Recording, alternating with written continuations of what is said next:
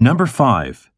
Today, many people buy their lunch at convenience stores.